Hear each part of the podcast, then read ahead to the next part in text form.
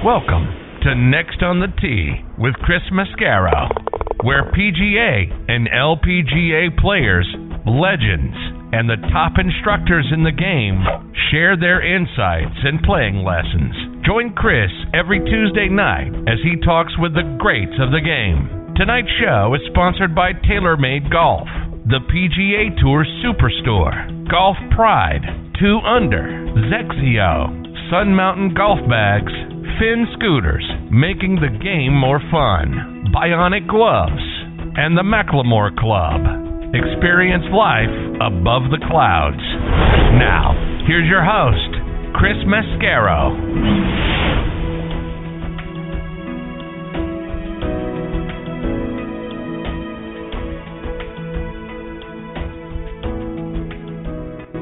Good evening, folks, and welcome to Next on the Tee. I'm your host, Chris Mascaro. Thank you very much for coming back and being a part of the show again tonight. I also want to thank you for voting the show up to number 11 in the September edition of Podcast Magazine's Hot 50 list. Thanks to you, we've made a nice steady climb up the charts from number 44 to 39 to 31 to 16 to 14 and now number 11. So we're right on the cusp of breaking into the top 10. Please continue to vote by going online to podcastmagazine.com forward slash hot 50 I really appreciate your support. Okay, on to tonight's show, and I've got two of the top instructors in the game, plus a couple of great college and PGA Tour players from the 1970s and 80s that I get to share with you. First up is going to be Golf Magazine Top 100 instructor Tim Cusick. Tim has been a great friend of the show for many years. He's really one of the great guys that we are fortunate to have in our game. He's out at the new PGA of America headquarters in Frisco, Texas, as a part of their instructional team. We'll talk about how the new facility is coming along. I'll get his thoughts on the Tour Championship, Patrick Cantlay's Player of the Year award, the upcoming Ryder Cup matches, plus we'll get some playing lessons as well. Looking forward to having Tim back as part of the show. As always, he'll join me here in just a few minutes. Following him, I'll get a visit from 1979 Bay Hill Invitational winner Bob Byman. Bob had a great college career at Wake Forest, helped them win back-to-back national championships in 1974 and 75. We'll hear about that and what it was like being teammates with a couple other great players like Jay Haas and Curtis Strange. We'll hear about that win at Bay Hill. 1979, folks, was the first year that Arnold Palmer took over running that event. So that had to be a very special win for Bob. We'll talk about that in detail. We'll also hear about his experience playing in the 1978 Open Championship at St. Andrews and then back the next year in 79 at Royal Lytham and St. Anne's. Looking forward to having Bob as part of the show. He'll join me about 25 minutes from now. Following him, I'll be joined by another great instructor and friend, Shane LeBaron. Shane recently became the director of instruction at Cherry Hills out in Colorado. Cherry Hills has got a rich history in the game, as you all know. It was the site of Arnold Palmer's charge to victory in the 1960 U.S. Open. It's also hosted several other major championships, so we'll talk about that history. We'll also get some putting and chipping tips from Shane. Looking forward to having him back with me tonight. He'll join me a little bit later on in this hour. And then we're going to round out tonight's show with a visit from John Fought. John is another guy who had a tremendous college golf career, played it up at BYU and led them to four straight WAC conference championships. 1977 was a great year for John. He won the U.S. Amateur Championship that year, and then he played on the victorious Walker Cup team. So a lot happening for him in 77. 79, he goes out and wins back-to-back weeks on the PGA Tour and was named the 1979 Rookie of the Year. So a great deal to get into with him. He'll join me about an hour from now. So there you have it, folks. More great stories, tips, and information are coming your way tonight on this edition of Next on the Tee. And again, thank you so much for tuning in and taking the journey with me tonight. Before we get started, I always like to remind you about our friends over at the McLemore. As you guys know, my buddies and I were there for our annual golf trip not that long ago, and it was simply amazing. Everything about the place is first class. We had great accommodations. The practice facility is wonderful. The on-premise restaurant called the Craig has outstanding food and service, and the course lived up to every expectation that we had for it. So I simply can't say enough great stuff about the place. See for yourself why I say that by going online to the McLemore.com. The golf course is co-designed by our good friends Bill Bergin and Rees Jones, and another friend and PGA Tour caddy Kip Henley said outside of Pebble Beach, it's the most beautiful 18th hole he's ever seen. And Golf Digest agreed, oh, by the way, naming it the best finishing hole in America since 2000. See why we're all saying how great it is by checking out the course and the resort online at themclemore.com.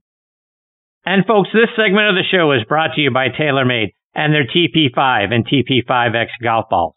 High draw, check. Low fade, check. Bump and run, out of the sand or flop shot, check, check, and check. No matter what shot you need to pull off, there's one ball that's better than them all, and that's the all new TP5 and TP5X from TaylorMade. With a newly redesigned dimple pattern that decreases drag and increases lift, it's the number one ball in golf no matter the shot. So whether you need to hit it high over the trees, under, or maybe even through them, hit TP5 or TP5X, the one ball designed to handle it all. Check them out online by going to TaylorMadeGolf.com for more information.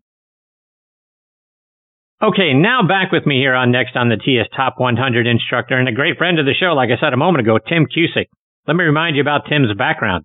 He's been a member of the PGA of America since 1989. He's been named one of the best instructors in the state of Texas by Golf Digest every year since 2011. And in 2019, Golf Magazine named him one of the top 100 instructors in America. He's a three-time winner of the Teacher of the Year Award by the Northern Texas PGA section He's also won the Horton Smith Award, which is given annually for outstanding and continuing contributions to professional golf education. Tim has also reached the level of master professional status. He has coached and helped more than 150 junior players secure a college golf scholarship. He has also coached players like Bruce Crampton, Brad Elder, Hollis Stacy, and Sandra Palmer.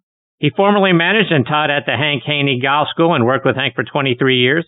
He's currently a member of the education faculty at PGA Frisco, the PGA of America's new headquarters in Frisco, Texas. He's written a great book titled The Four Keys to Improve Your Game, which you can find out on Amazon.com. And I'm honored to have him back with me again tonight here on Next on the Tee. Hey, Tim, thanks for coming back on the show. Chris, it's certainly my pleasure. And first of all, congratulations on moving up the list of uh, the podcast. That's awesome. What a great accomplishment. Ah, appreciate you thanks to great guests like you that uh, listeners appreciate the show. So thank you very much for that. Thanks for being here again tonight. So my friend, catch us up. It's been a minute since we got to have you on the show. What's going on out there at PGA Frisco?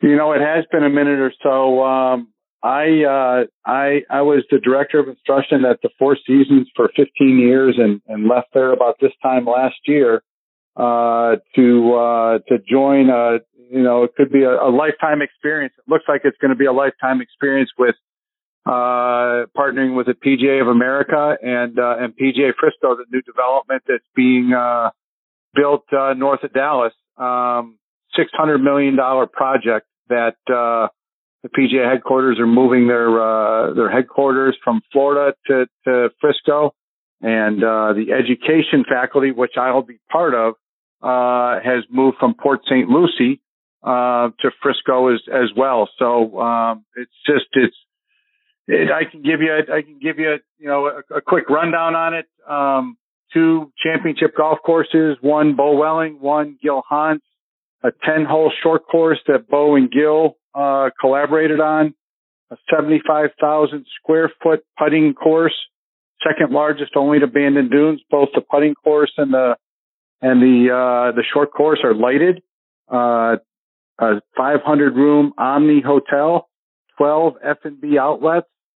And, uh, and as I said, um, we'll have, uh, the PGA headquarters and the education, uh, department all in one building that we're hopeful is done, uh, this coming February. So yeah, when you say hopeful, we, uh, I think everybody in the, in the golfing world has got our fingers crossed. Are those two golf courses that you mentioned, are they still on pace to open up next summer or is it going to be beyond that? Chris, if we walked out there tomorrow morning, you could play them right now. They were they wow. were grassed in and done. Uh, I would say my last trip out there in 2020 was just before they went dormant in November. And the day I was out there, they were mowing fairways and rolling greens.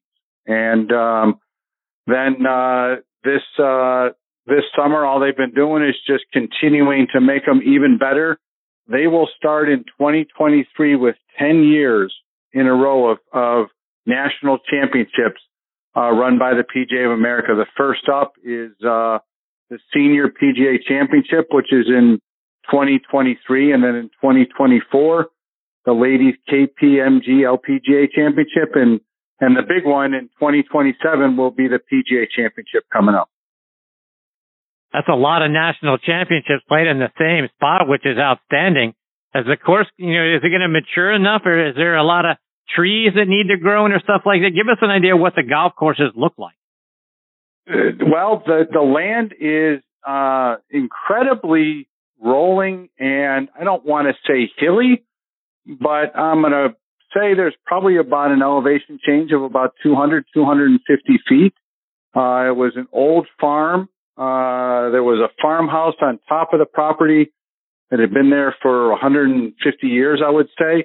Uh, that has been replaced now by, uh, just a, a state of the art comfort, uh, 19th hole, not 19th hole, but, uh, halfway house that they're building that's going to be just very, very special.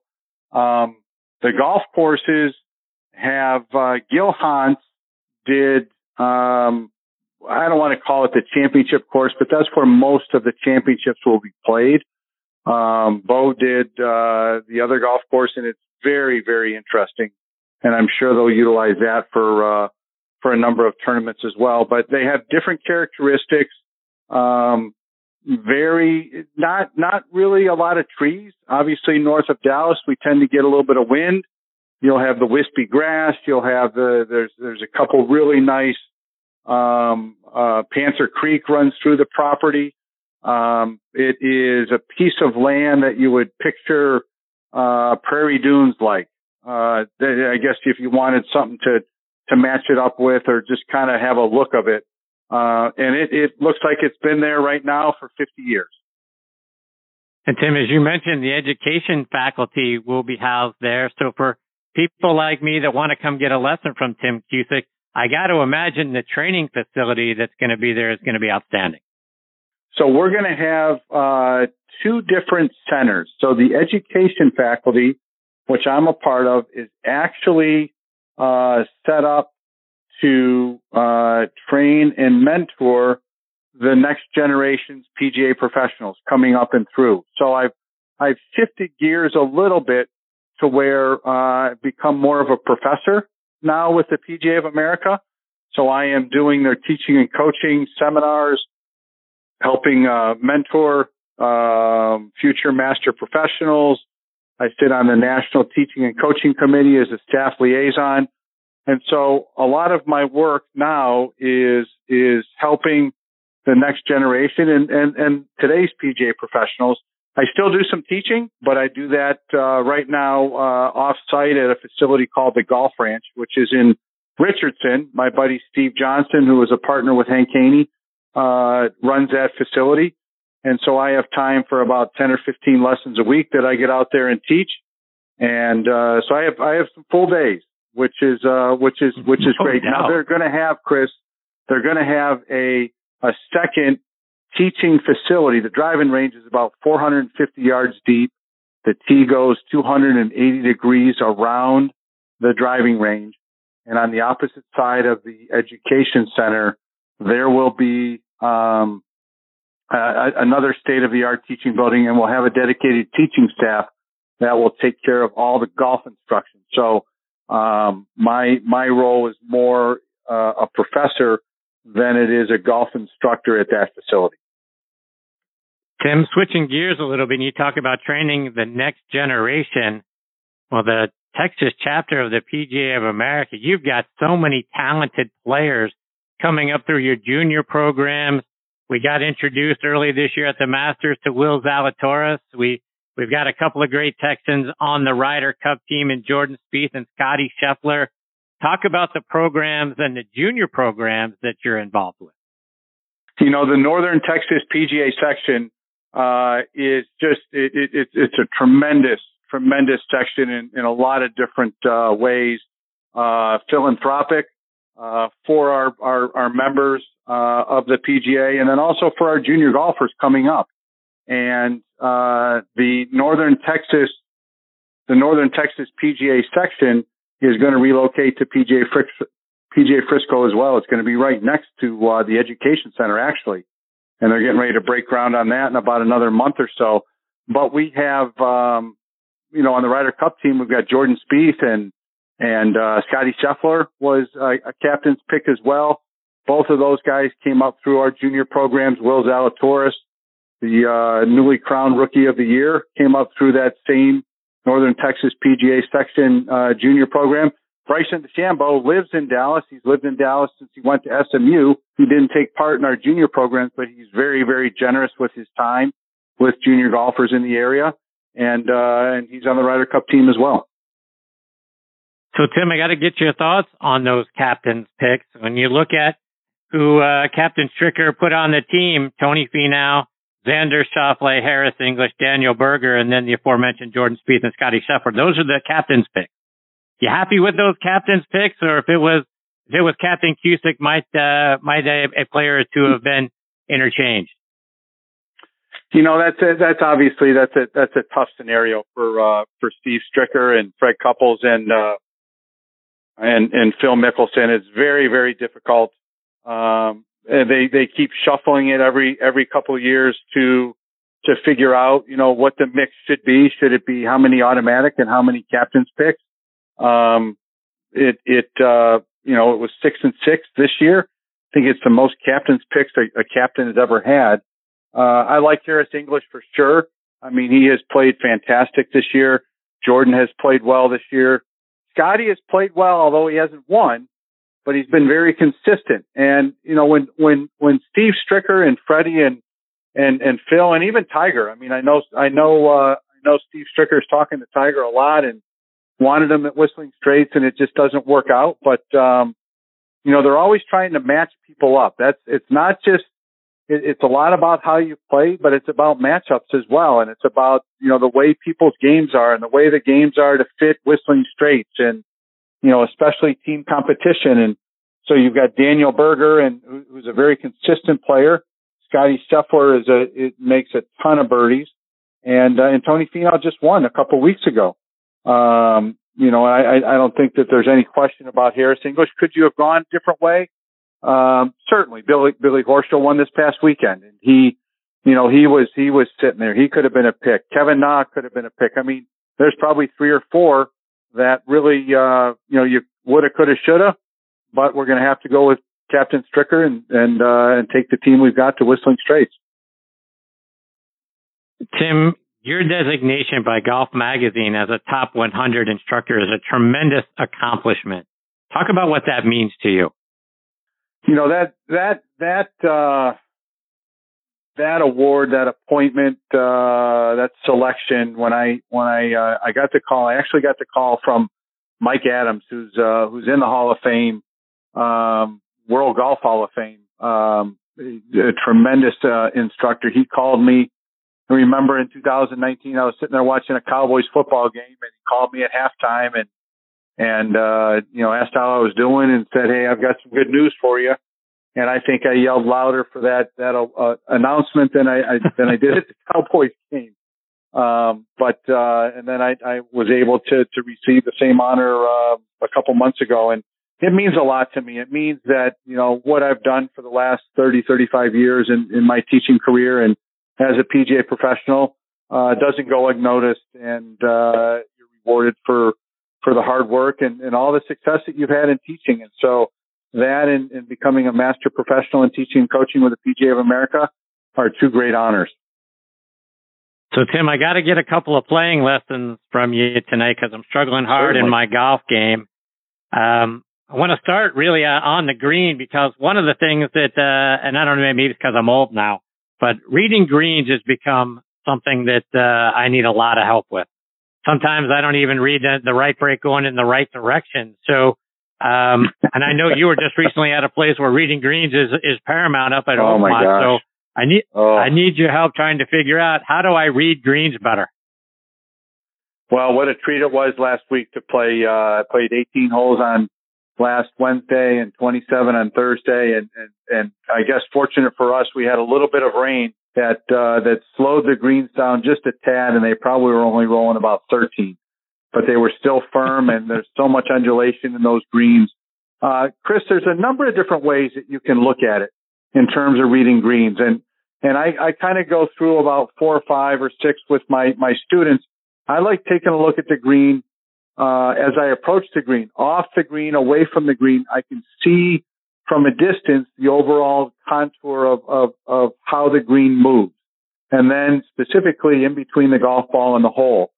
And then I start looking for, you know, low points in the green where the water would drain and, and, and water has to drain. The green can't be perfectly flat or else it would die. If there was water on it, it would, it would bake. So there has to be subtle movement throughout the green. And then as I mark my golf ball, I'll stand to the side. Bones Mackay, Phil's uh, old caddy, used to do this a lot where he'd stand there with his arm behind his back like he was going to putt to just feel what his feet are feeling. Not necessarily what his eyes are seeing, but what his feet are feeling. Are his toes being pulled towards the golf ball, which would mean a, a left to right break? Are his toes up in the air and he's back on his heels, which would be a right to left break for a right handed golfer? So that starts the process. And then I start taking a look at, at how the hole is tilted. Which way is the hole tilted? Because that tells me as the ball is rolling its slowest, which way it's susceptible to move at the hole. And so that helps me get a, a picture going into the hole, which way it's going to move. People like to look at the hole as a clock. The front of the hole is six o'clock. The back of the hole is 12 o'clock, three o'clock on the right side, nine o'clock on the, on the left and picturing where you see the ball going in the hole in reference to a clock and then drawing a line or an arc, a straight line or an arc, depending on the type of putt back to the golf ball. Those are some ways that you can read greens. There's other ways. Uh, I don't expect my student to go through all of those. Pick one that works for you. And that might be a, a good way to just help you with the, with the reading greens. One of the best ways though is to have good distance control because when you have good distance control, you have a better idea how much break you have to play. When your distance control is inconsistent, it's very difficult to read the greens because you don't know how hard you're going to hit it. And speaking of how hard you're going to hit it, as we back away from the green a little bit, sort of that in between shot, let's, let's say inside of a hundred yards, trying to dial in the distance with whether it's a, a pitching wedge, sand wedge, lob wedge, it, uh, it gets tricky. What's a good way for us to figure out what distance and how much of a swing we need to take and then what club we need to pull when we're sort of in that in between less than a hundred yards out? Chris, I would say a very uh, successful way, and a lot of uh, world class players will do this, is they almost back into a yardage. What they'll do is they'll take their wedges, they'll take their their lob wedge, their sand wedge, their gap wedge, their pitching wedge. So you got four clubs there. Let's say it's 60, 56, 52, 48. And um, what they will do is they'll start making certain length swings. Let's say let's say nine o'clock, which means that your your your lead arm, your your left arm for a right-handed golfer is parallel to the ground, and you hinge your wrist in the backswing, and you swing all the way through with a consistent tempo or rhythm. And as you start making a consistent length swing, you're going to get a consistent distance. And then you figure out what that distance is. And then I found that if you choke down maybe into the middle of the grip, that will probably take about five yards off the shot. So now with the same swing, but two different grips, you've got two different distances five yards apart. And then you take the, you do that with a 60, you do that with a 56, you do it with a 52, you do that with a 48. So you've got what? You've got, uh, eight distances with one golf swing. And you might have some overlap, but if you have overlap, one's going to fly higher than the other, one will release more.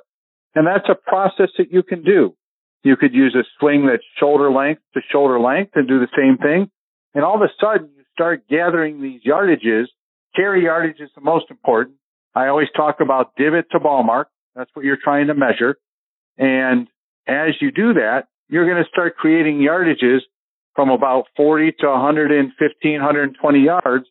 And, uh, you become very, very accurate trying to make set length swings to get a set yardage. Tim, uh, another flaw in my golf swing and is uh, I'm starting to get over the top and pull hooking my irons while I'm slicing my driver. I'm trying to concentrate to keep my right shoulder still, try to keep that thing quiet because I think I'm sort of getting out in front of the golf, uh, in front of my golf swing. What are some of the things that I can do to fix both of those problems? So, Chris, um, that, that's a very common problem. Uh, the pull hook typically comes with the uh, more lofted clubs, and the, the, the slice to the right uh, comes with the straighter face clubs. And it, uh, you know, it's, it's really the same swing, but it's what you're doing with the club face at, at, at impact. So, uh, TrackMan and, and Flight Scope and the other launch monitors have told us for the last 10 or 15 years that a good majority of the initial direction of the shot has to do with the club face first and foremost, and the path has a little bit to do with it. But the club face is the predominant predominant influence of the initial direction of a shot. So if you have your swing coming out and down to the left with the path for a right-handed golfer and the club face is square to the direction you're swinging, you're going to hit a pull. And if the club face is closed to the direction you're swinging, you're going to hit a pull hook. If you come out and down to the left with the driver and the face is open to the direction you're swinging, you're going to start imparting side spin that moves from left to right. Depending on how wide that range is, the club face to the path will depend on how much that ball curves from, from left to right. The key is, is that you've got, first of all, you got to make sure that the club isn't moving too much inside in the takeaway and the backswing that's making you come over the top. So make sure that club's coming back and up onto the plane. And then you need to feel as though wherever you take the club back, you're going to hit a little bit inside and out to right field on the downswing. Almost, almost what you might think Jim Furyk might feel like because you're making a, you're making a loop. You're just making a reverse loop. You're making it opposite of what Jim Furyk's doing. So you want to feel like wherever you take the club back in the backswing, you're going to hit a little inside and out to right field on the downswing. Make some practice swings that way, and that'll help change that initial direction of the shot. Tim, before I let you go, let our listeners know how can they stay up to date with all the great things that you're doing, whether it's checking out your website or following you on social media. Absolutely. So my website is timcusickgolf.com. C-U-S-I-C-K is how you spell my last name, timcusickgolf.com. Uh, on, uh, on Facebook, Tim Cusick Golf, on Twitter, Tim Cusick Golf, and on Instagram, it's cusick.tim. And uh, my email address is tim at timcusickgolf.com. Well, Tim, it's been great catching up with you and having you back as part of the show again tonight. I hope we get to uh, spend a lot more time with you more frequently and a lot sooner than uh, than this time. Uh, you're fantastic, my friend. I can't thank you enough for being generous with your time. Chris, thanks so much. I can't wait to show you PGA Frisco when it's uh, when it's all set and ready.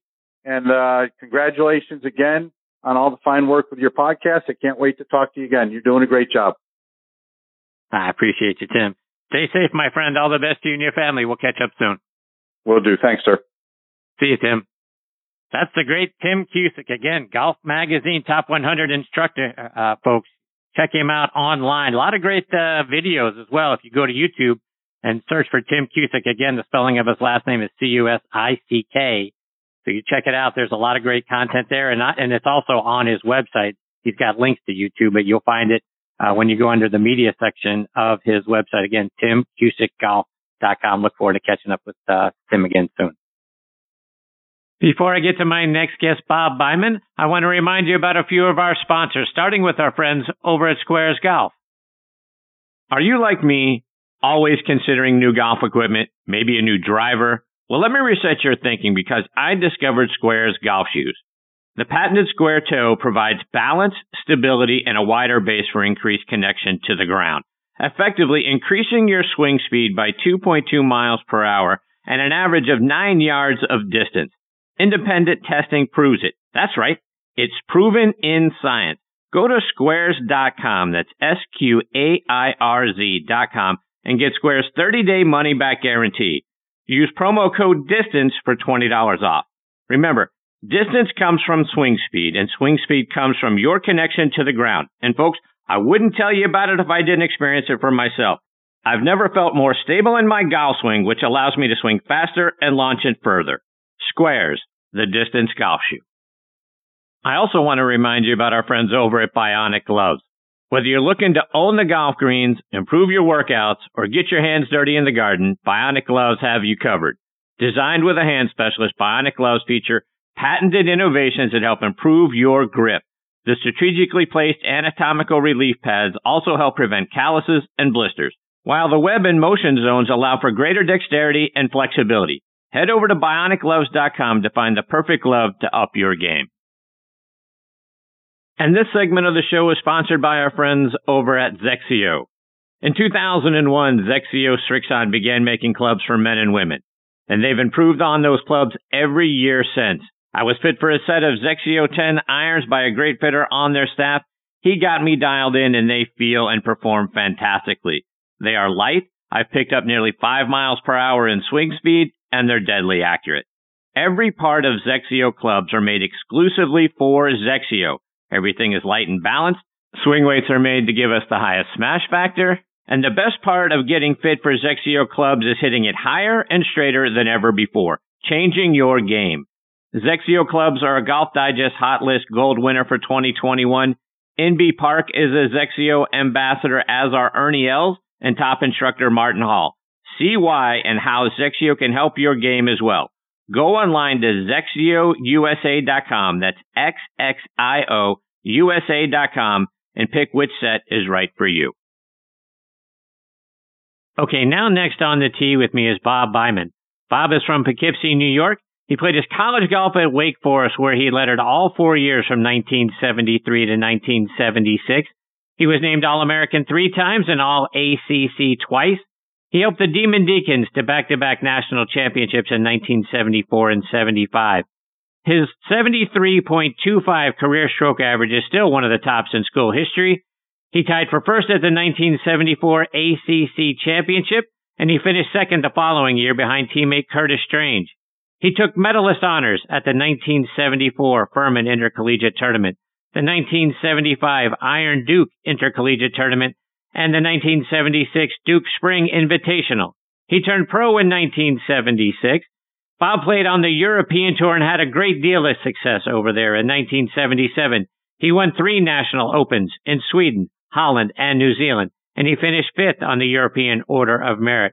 He would go on to win the Dutch and Scandinavian Opens twice, including in 1978 by one stroke over Nick Price. He would go on to earn his tour card in 78. He won the Bay Hill Invitational in 1979 in a playoff over John Schroeder. Later in 79, he would finish tied for seventh at the Open Championship at Royal Lytham in St. Anne's. By 1987, he turned his attention to teaching the game now Bob has a wonderful golf school out in Las Vegas, also does some teaching in New York, and I'm excited to have him with me tonight here on Next on the Tee. Hey Bob, thanks for coming on the show. Hi Chris, nice to be here with you. Thank you so much for inviting me. Uh, Bob, I want to start our time tonight by going back to your junior golf days because even though you're from Poughkeepsie, at 16 years of age, you're out there in Colorado dominating the amateur championships out there. You won the Colorado State Am three years in a row. You became the, the youngest player to ever qualify for the U.S. Open. Talk about, you know, your transition from New York to Colorado and then those young amateur days where you were dominating the scene out there. Well, my father, uh, was, uh, worked with IBM. And, uh, so, so we, uh, initially lived in, uh, in Poughkeepsie, Kingston, New York until I was about 12 years old played a lot of golf, a lot of junior golf then. I had an older brother that, uh, inspired me and helped me along the way, Ed Byman. And, uh, we, we moved to, uh, Boulder, Colorado when I was 13. And of course, I, I picked up uh, golf again as soon as uh, we got there. And, uh, you know, I had, I had a couple, uh, important moments in time. I was, I remember practicing at Flatiron Country Club in Boulder uh, you know, uh, I was a pretty good player when I was 15. I was probably a zero handicap already, but had a very strong grip. And a buddy of mine was watching me uh, hit some balls, and uh, he said, "Well, you know, how come you hook so many shots?" I said, "Well, I, I don't hook any shots." He said, "Look, you need to look at this book. You need to read this book." And that was Ben Hogan's Five Lessons of the Modern Fundamentals of Golf. So he said, look, if you really want to be the best that you can be, you need to get your hands on the club this way. And so, uh, you know, I, I devoured that book that night and, uh, didn't initially uh, make the adjustment, but I did do that when I was 16. And uh, initially, I was hitting everything off to the right, uh, not very good. But within about two or three days, I started hitting the ball like I had, like I was imagining it to go. It was, it was, it was fabulous, and uh, that is really what led me to be able to separate myself from the other junior and amateur golfers in the state when I was 16 years old. That was 1971. And, uh, kept going, you know, just kept improving. You mentioned, uh, I qualified for the U.S. Open that next year when I was 17, played at Pebble Beach and, uh, just one of the greatest uh, experiences of my life. You know, that as you, as you go through this stuff, one thing leads to another. Played with Arnold Palmer in a practice round there. And I remember double bogeying the, the first hole. I was about the, I think the most nervous I've ever been in golf on the first tee. It was unbelievable. And I double bogeyed the first hole and then never missed another fairway and never missed a green. It was about 55 degrees. The wind was blowing 15 miles an hour. One of the greatest 17 holes I've ever played in my life. I made about a 20 footer the last hole and Arnold's looking over at me and he's clapping for me. He stopped me afterwards and said, you young man, uh, I, I like what you're doing. You should consider going to Wake Forest. And that's really the thing that, uh, opened that idea up to me. And then of course I talked with the great, uh, Jesse Haddock, uh, the coach there and that, that kind of sealed the deal. So that, that kind of brings me up, uh, into college days. So I got, but I got to ask you, right? I mean, you're you're out in Colorado, and I and I certainly, if Arnold Palmer says says to you, you need you need to go to Wake Forest. Well, you need to go to Wake Forest. But I have to imagine having had such a successful amateur career, you had to have college coaches knocking down your door. It was, how, well, was, it, was it really Mr. Palmer? Uh, he, he that was very very influential to me. Uh, I, you know, I, I, I had won the U.S. Junior uh, when I was 17. I, I think I, that year, 1972, I think I played in 13 tournaments. I think I won uh, at least 10 or 11 of them. The only ones I didn't win were the U.S. Open, the U.S. Amateur, and I think the Colorado Open. I mean, it was it was a, it was a great uh, uh, season, and you know, I play as you know, I played a lot uh, uh, as a pro, but I, the game was never as simple and easy for me as a pro as it was during that uh, that one year in in uh, in high school. So uh, you know, Arnold was was a big deal. That was a big moment for me playing with him and then having him say that. But actually visiting uh, Wake Forest and uh, meeting and talking to Jesse Haddock that that really sealed it. You know, I, I had lots of offers I, I think uh, I was the number one recruited guy in the in the country at, at that point. Curtis Strange was the number two, and we both went, both were recruited at the same year. It was unbelievable. So we turned a, you know, a good program into a great program, and that allowed us to uh, to win those those next two uh, NCAA championships. It was great, great time to be uh, at Wake Forest for sure. Yeah, and as I was doing the research, that 75 team that you guys had is touted as the best college team ever, according to Golf World magazine. I mean, you guys won that second national championship by 33 strokes over Oklahoma State. So it was much closer going into the final round. I think you guys had about a six stroke lead going into that final round and then put on a clinic and you and Curtis and yet Jay Haas and David Thor leading the team and Jay would win the individual national championship, but Curtis finished third. You finished fourth. Talk about that team. Yeah, we had a fabulous team. Uh, uh, you know, I went went to school. Uh, I was not healthy when I went to school. My elbow was bothering me a bit, but I got to play with Curtis a number of times when he was uh, a freshman. I was a freshman, and uh, he was the most fundamentally sound player as a junior that I'd ever seen. It was it was incredible how how this uh, uh, young fella drove the ball and was able to hit long irons. I'd never seen anything like it. And uh, of course, he won the NCAA individual championship as a freshman, and and then that led us into uh, the the next year where where Jay Haas started to uh, exert his talent, and all of us wanted to win that NCAA not just for the team but individually. So we had uh, a bunch of guys that last day that uh, three of three out of, of us had a great chance to uh, to win the the event uh, individually, and and and because of that, I I think that's why we just uh, we just moved past everybody. It was unbelievable, really. When you when you think back at it, I mean, we Jay finished first, uh, Curtis finished third, I finished fourth, and David uh, Thor, which was was another terrific player, terrific player, who uh, was from North Carolina. Uh, very solid player, had a nice tournament. So we just, we just absolutely dominated. And it was a, uh, very, very satisfying uh, for everybody. And I think that was, I, I don't, I don't know, you know, you, you look back and you go, well, here's, here's Curtis Strange he became the number one player in the world for a couple years. Jay Haas had probably the longest career of all of us and then won a major championship at, on the Champions Tour.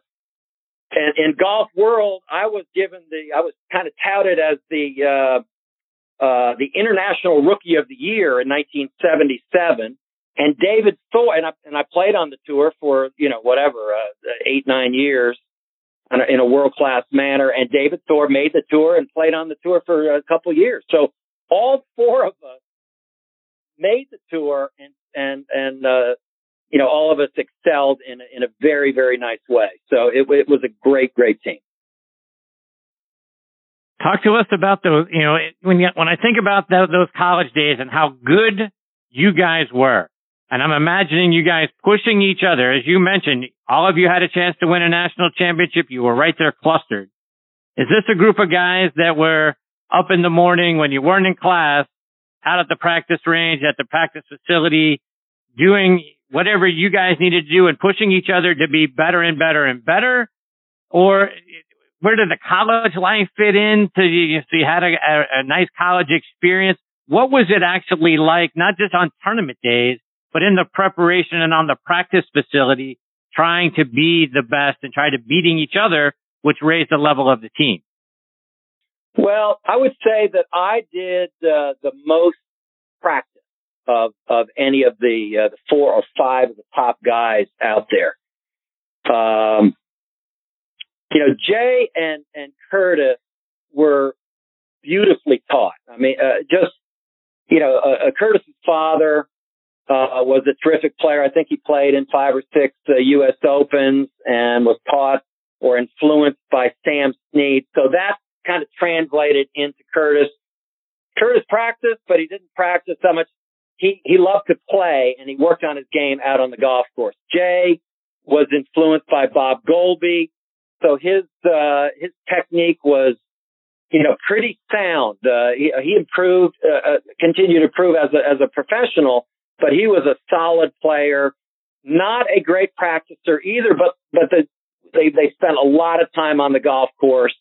And David was, uh, kind of on the in between. He did some practicing and, uh, and playing as well. So most of the time that we spent together as a team was on the golf course, uh, uh, you know, working together, talking to each other, just noticing what the other player does, uh, we had some fabulous, uh, you know, five and, and six guys too. If you remember a guy named Scott Hoch had a, had a heck of a time getting on our team. And he, uh, he ended up having one of the, one of the best professional, uh, uh, uh, careers of, of any of us. I mean, it, it was, it was really highly competitive and, uh, but that, that's kind of the way it went. And, and it, it was a, it was a good time. We, we had, uh, we worked hard we did have some college experience um, uh, for everybody, and it, it was a good time. Good time. Were those three years, 1974 to 76, and you guys competing for the national championship each year, was that when golf was the most fun for you, or did it get even better when you went out and played professionally on the European and the PGA tours? Hmm. You know, I I think I mentioned uh, earlier when I was 17, that was probably the most enjoyable golf was for me because uh, I, I, you know, I didn't know everything about how to play the game, but I was able to hit the shots that was uh, that were in my mind more often than uh, probably any other time. I had to find out other ways to play the game as a pro because my technique, I was not taught particularly well. I just kind of dug it out of the ground and was, uh, was highly talented. So, you know, I had to figure out how to curve the ball and, and, and be a shot maker and have a great, uh, you know, let's say inside of a 120 game and a, uh, you know, highly competitive attitude. Uh, you know, I, I learned as a, as a kid early from, uh, from a quote from Ben Hogan, if you want to win, you have to outwork them, you have to outthink them, and then you, and you try to do your best to intimidate. So I, I certainly tried to outwork everybody. I did my very best to have no one have a better strategy or management or a plan to play. And, uh, you know, in, in some circles, uh, when I was playing my best, perhaps I had a little bit of intimidation until I came on the PGA Tour because there were so many great players at that point. But uh, certainly in, in Europe, it was a it was oh my goodness, uh, you know, it, it's interesting how things lead you to one thing and, and then to another. I missed qualifying for the, uh, the PGA Tour by a shot, six rounds, shot even par over six rounds, one under made it, and uh, was very depressed and uh, you know like oh my god what am I going to do now? And a buddy of mine uh, uh, was taking a group of uh, U.S. players over to Europe, and all you had to do was Monday qualify at that point, and if you Monday qualified, you're in the tournament. So after about a week of licking my wounds, I decided that I would go. And uh, the third week I was over there, I won the event.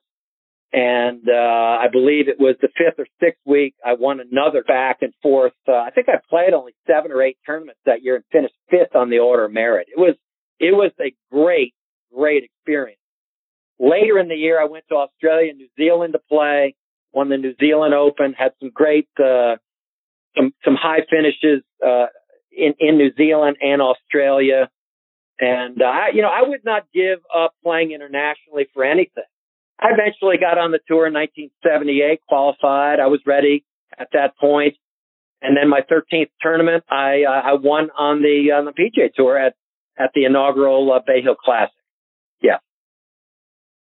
So let's talk about that Bay Hill Classic. To your point a moment ago, you had to go through Monday qualifying and, and you, and you did that. And that 79 year, I believe, was Mr. Palmer's first year as the tournament yep. sponsor. And, and you, you won it. When I look back uh, over that tournament, you won it in part thanks to a hot start in the final round. You birdied three of the first five holes and got a little hairy down, uh, down the stretch on 17 and 18.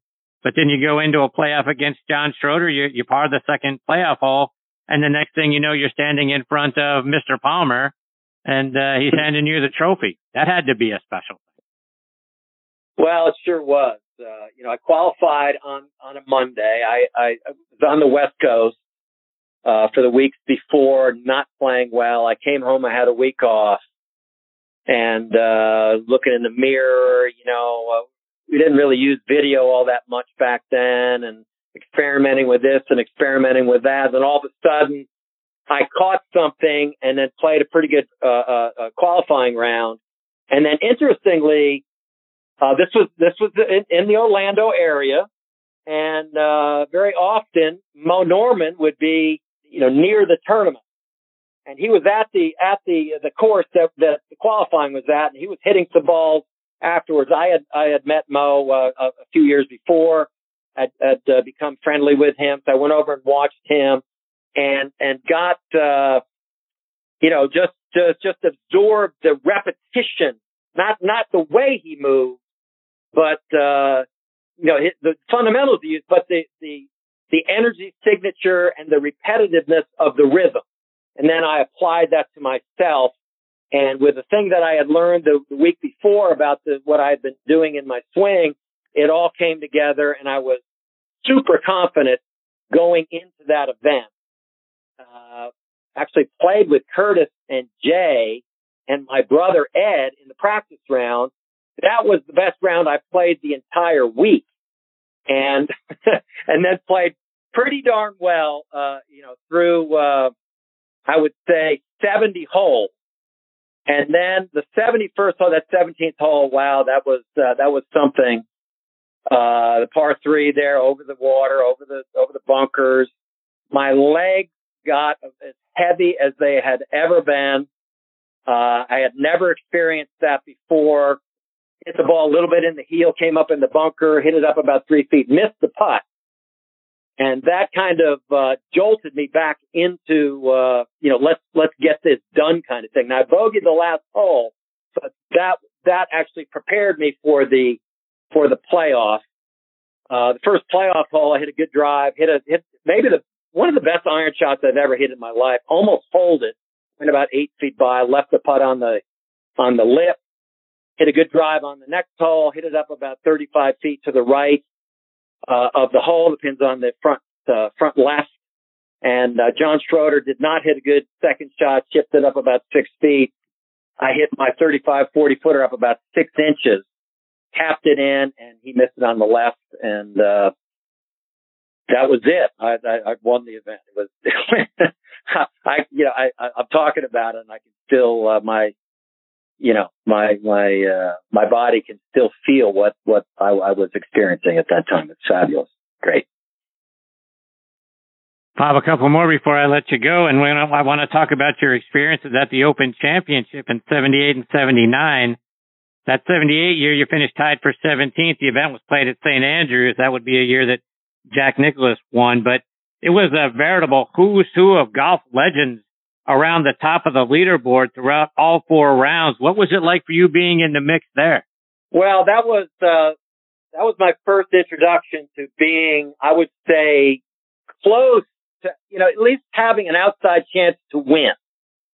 Uh, I played with Seve Ballesteros, who who had become a, uh, you know, a, a high, a great competitor of mine but uh, a, a friend as well. We played the last round together, and uh, I was two under, I believe, through nine or ten. And uh, at that point, I think five under was leading. So I figured, man, if I could, you know, find a way to uh, to make a couple birdies coming in the end, maybe I could get in the mix. Of course, 18 was downwind at that point. Uh, you know, you're always thinking you can make a, uh, a, a birdie there. So, uh, I'll tell you what, uh, you know, that, that first experience was, you know, just a little bit too much for my nervous system to handle. At that point, I had not imagined and prepared for some of the things that my body and my mind were experiencing. I think I shot two over on the last nine, played pretty solidly but uh, missed a shot here and there and finished even par for the event.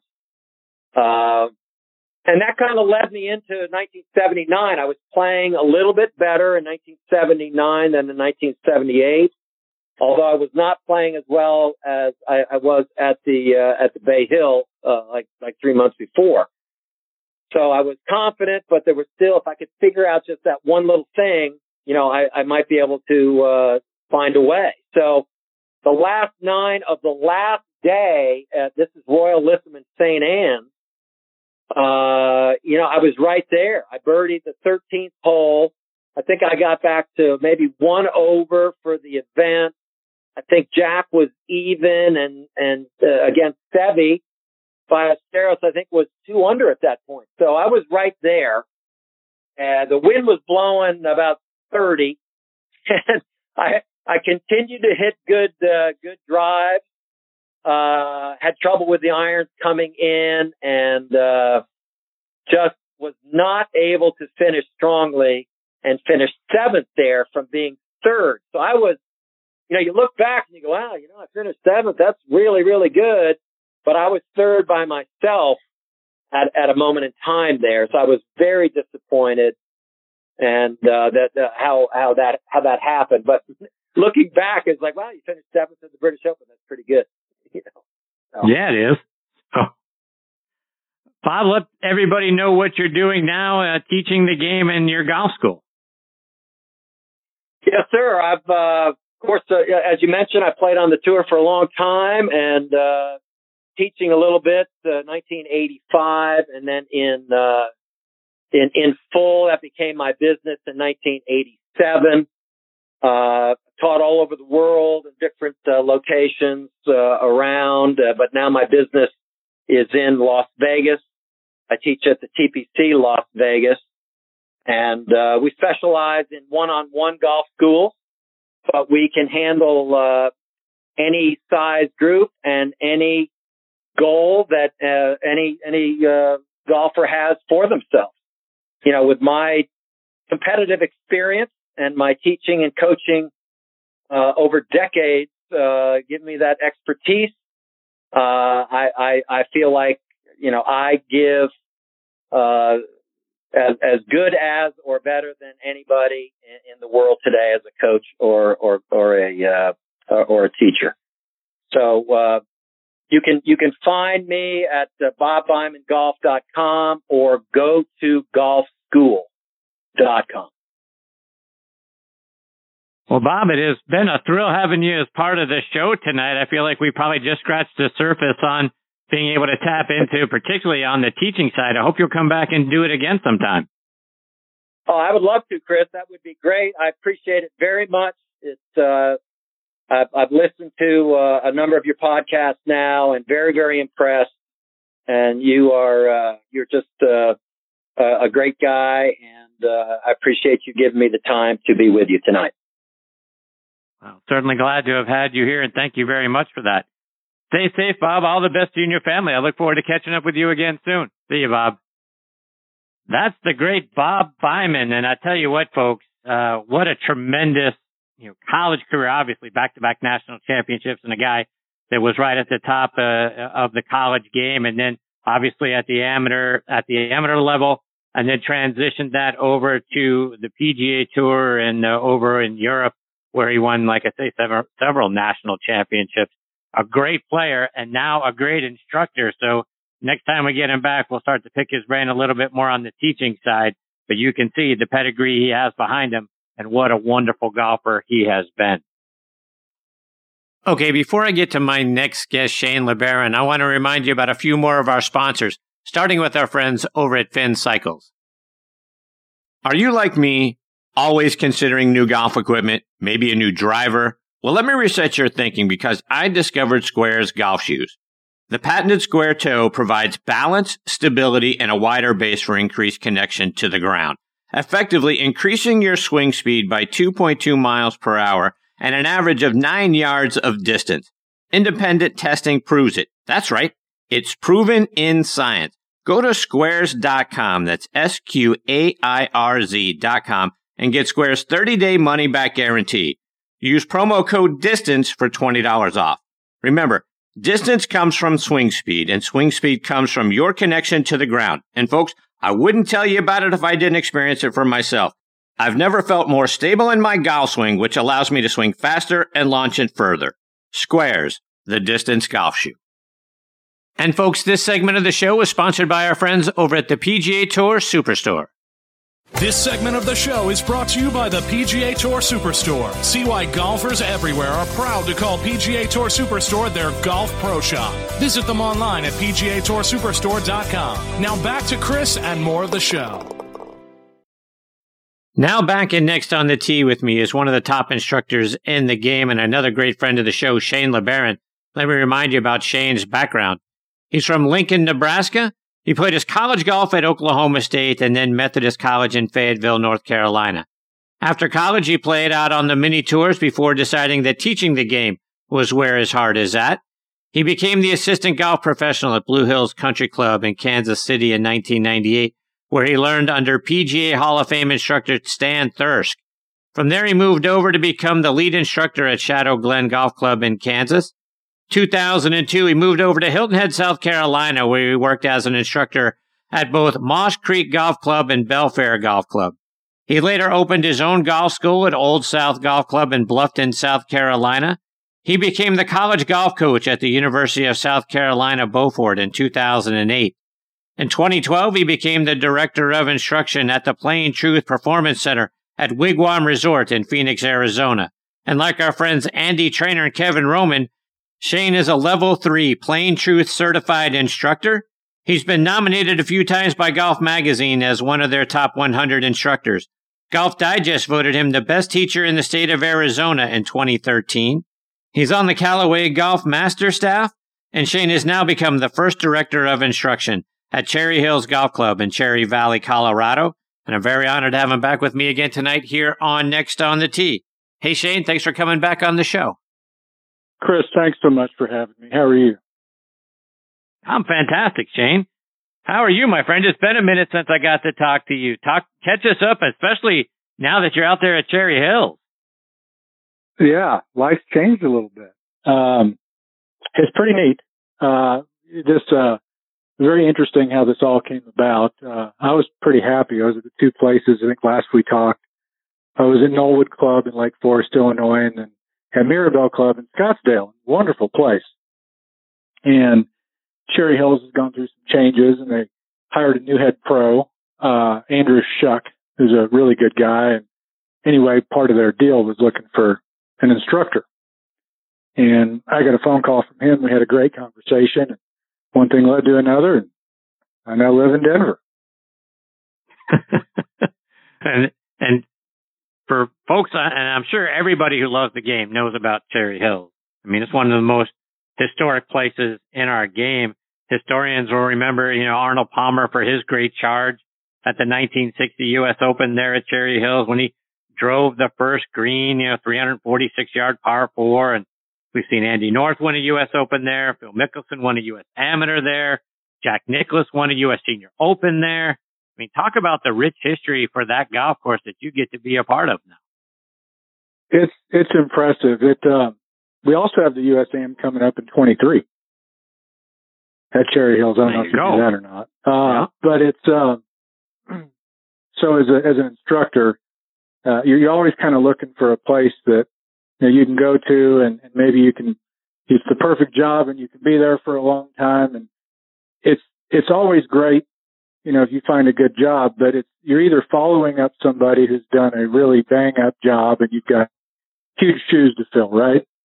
Um, or you're coming into a place where maybe things didn't go quite as well as they would have liked and maybe the membership has a bad taste in their mouth about instruction and then you're digging yourself out of a hole. Well, the beauty of Cherry Hills is it never happened. So I'm, I'm it. So it's, it's my stamp, it's my footprint, and it's, it's really kind of an exciting thing because again, like I'm not digging myself out of a hole and I'm not following up some, you know, uh, uh, some, somebody who's just done incredible. So it's, it's really neat. Uh, the membership's great. They're really just fantastic people. The golf course is just, Chris, it's unbelievable. It is so good. Uh, I'll, I'll be excited to see how the kids do. I say kids because the U.S. Amateur now is all of a sudden a big college golf tournament, but I'll be excited to see how they do. And, uh, it'll be, it'll be a great match play event. It'll be so much fun to watch them. So Shane, I mean, I really want to get your thoughts as you talk about how wonderful the golf course is, and I and I'm sure it's it's all that and more. I mean, like I say, when I go back and I look at some of the historical films, obviously I took a look at Mr. Palmer's win in 1960 at, at the U.S. Open. I mean, he yeah. he beat Ben Hogan and, and Jack Nicklaus. Jack was still an amateur at that point, but you know, Mr. Hogan had an opportunity to win 17, I think, got him and, and, and 18 sort of finished the deal for, for him trying to win that U.S. Open. But, uh, Jack was right in the mix there. And then obviously that great charge from Mr. Palmer. But talk about the golf course, what it looks like. And for folks that have never seen it and gone back to look, obviously we'll get a, we'll probably get a good look here in a couple of years to your point at the USAM. But talk about what that golf course looks like. Well, it's a, it's a William Flynn design. And if, correct me if I'm wrong, but I think he also did Shinnecock. That's right. Um, the the greens are impressive. They're they're small. uh, but there's a good amount of undulation on those greens, and there's a huge percentage on second shots. So the the fairways are, um, you know, I wouldn't call them easy to hit by any stretch, but they're definitely gettable off the tee. But the second shot, because the greens are so small, if you don't have enough height and enough spin on the ball, you you can struggle on that golf course. Um, it's it's at altitude, so that does play a little different, right? But um, I think Cherry Hills is about 5,400 feet, 5,500 feet in elevation, so it's up there a good bit. So the ball does travel, and that plays a role. But it's interesting because a lot of the longer, tougher holes happen to play uphill, which is sort of an altitude equalizer, right? And our ninth hole, for example, I think from the back tees, it's it's got to be 470 and change, but it is straight uphill. It's not quite as uphill as say 18 at Augusta National, but it is up. And so when you're coming up nine, you have to just absolutely bust a drive, and then you've got this little uphill hanger lie, you know, trying to hit an iron shot to get it onto the green. And that's not the easiest shot in the world.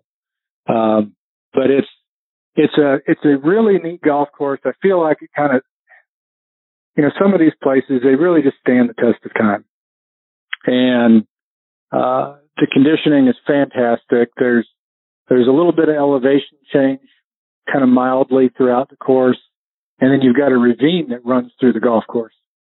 It also comes into play on quite a few shots if you get a little wayward.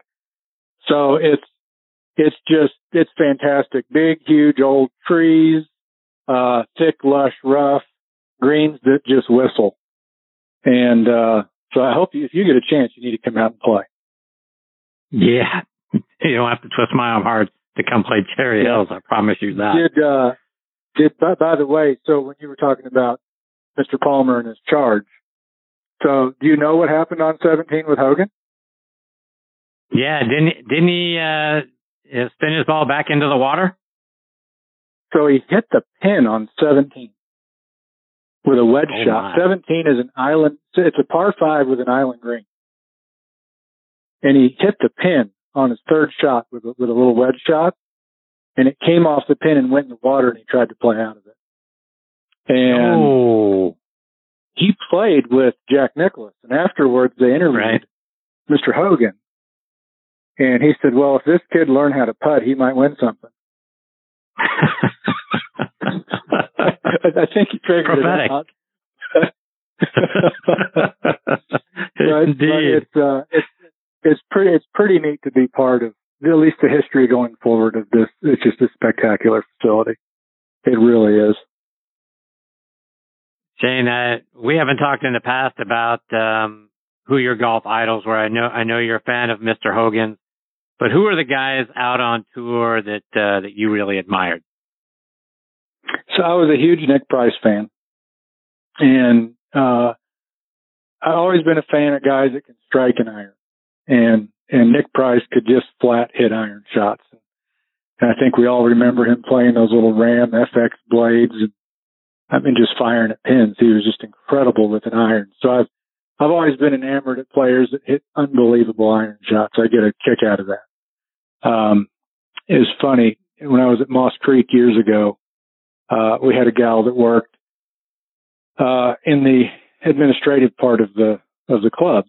Her name's Jill, and one day we came up there, and I, I was getting something out of the administrative office, and, and golf came up, and she said, "Well, who do you like?" And I said, well, "I'm a huge Nick Price fan." She said, "No kidding," and I guess they're family friends, and she didn't Oh, tell wow. me this. And I said, "Yeah." I said, "Well, Nick Price and I both have the same birthday."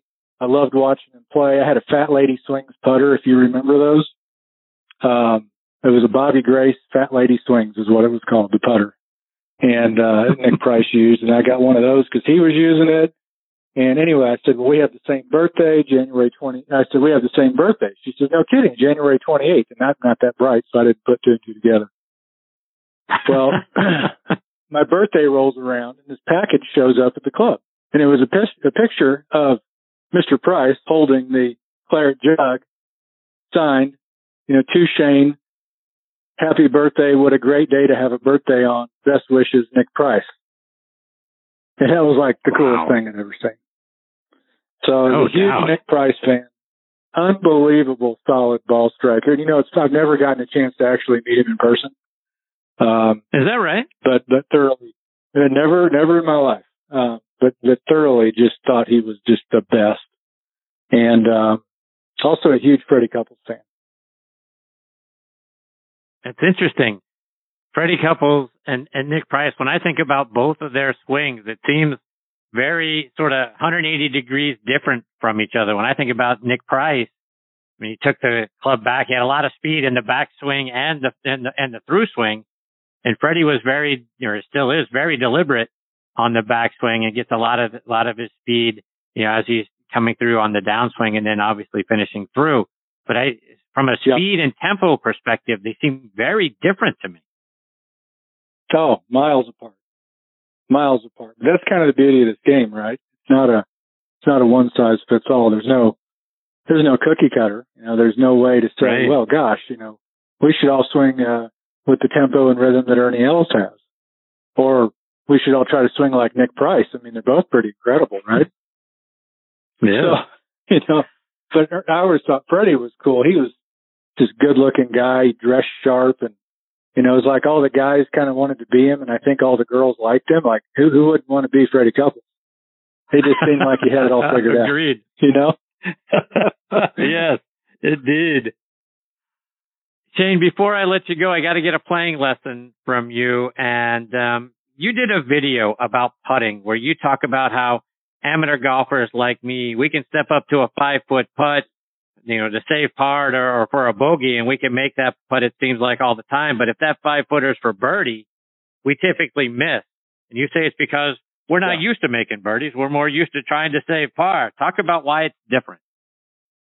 Well, it's, it's, you know, time and place, right? And, and people find their comfort zone. They get used to whatever, whatever X is. You know, if you're 10 handicap, you tend to shoot roughly 10 over par, and that's that's kind of your comfort zone. And it's no different than the 10 handicap that all of a sudden walks up to 17 and realizes he's three over on the day. You know, it's it's a big it's a big deal, and so it happens in a little smaller form as it relates to putting. But uh, and this is this is a little off the the question you just asked, but I think your listeners will get a kick out of this. So do you remember when David Duval shot his 59? Yes. I just watched that cool. video. Yeah. Isn't that cool? And um, I don't know if you remember, but the guys in his group kind of were struggling a little bit and had to get some rulings and that sort of thing. And he fired that thing up there to about six feet. And he and his caddy got up there and quickly marked the ball and walked off the green with their back to the hole and he didn't look back. And one day I asked him, I said, what, what were you guys doing? Like you walked off, you walked off the green, backs to the hole. And he says, well, he says, I knew what that putt was for, obviously. He says, and I knew that my first look was my best look and I wanted it to be my only look. He goes, so what I did is I waited wow. till it was my turn, got over there, looked at it once and hit the thing as quick as I could hit it.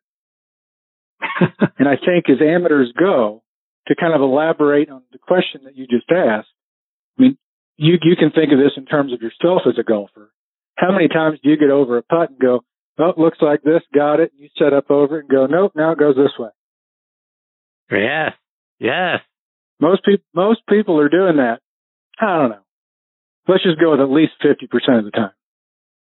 They get over it and it changes versus trusting their first look and just letting it go, right?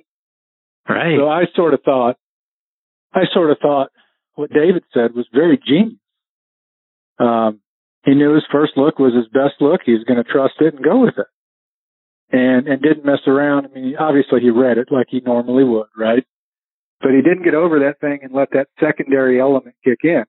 Well, the secondary element for the golfer that doesn't make a lot of birdies is, oh dear God, I have a chance for a birdie if you get up over it, take right. a look, get your first look, call it good, pull the trigger, chances are you get a much better ch- chance of, of getting that thing to drop in the bottom of the cup than you would if you got over it and all of a sudden, you know, tried to try to do some new new mathematics to figure this whole thing out. that's a hundred percent right. And I, I tell you yeah, what, that's that's probably the best playing lesson. And in, in, in the eight years I've done this show, that might be the best playing lesson I've heard. I need to adopt yeah, that well, going forward. Good call out of you. That's it. Shane, before I let you go, remind our listeners how they can stay up to date with you. Uh, you can follow me on Instagram at LeBaron Golf, or check me out at the, our website, ShaneLeBaronGolf.com. Shane, you are a treat, my friend. I can't thank you enough for taking time out of your night to come back and be a part of the show. I always have a great time when you're here. I hope you'll come back and do it again soon. I'd love to, Chris. I really appreciate you spending some time with me. It's a pleasure to visit with you and thank you for all you do for golf and uh, us instructors. We, we all genuinely very much appreciate it. Well, I appreciate you guys.